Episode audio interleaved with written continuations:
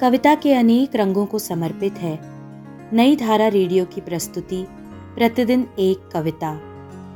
कीजिए अपने हर दिन की शुरुआत एक कविता के साथ।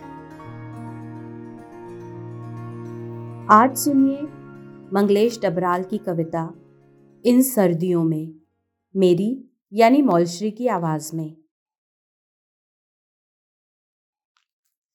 पिछली सर्दियां बहुत कठिन थीं। उन्हें याद करने पर मैं इन सर्दियों में भी सिहरता हूँ। हालांकि इस बार दिन उतने कठिन नहीं। पिछली सर्दियों में मेरी माँ चली गई थी। मुझसे एक प्रेम पत्र खो गया था। एक नौकरी छूट गई थी। रातों को पता नहीं कहाँ कहाँ भटकता रहा, कहाँ कहाँ करता रहा टेलीफोन। पिछली सर्दियों में मेरी ही चीज़ें गिरती थीं मुझ पर।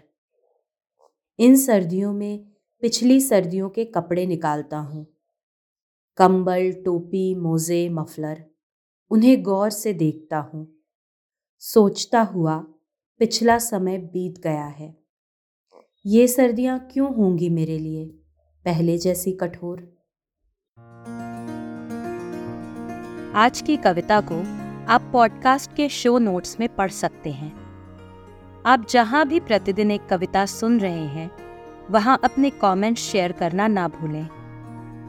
अगर आप चाहते हैं कि नई धारा रेडियो की ये प्रस्तुति हर सुबह आपके व्हाट्सएप पर आ जाए, तो हमें इस नंबर पर मैसेज भेजें 7428775376। कल एक और कविता के साथ फिर मिलेंगे।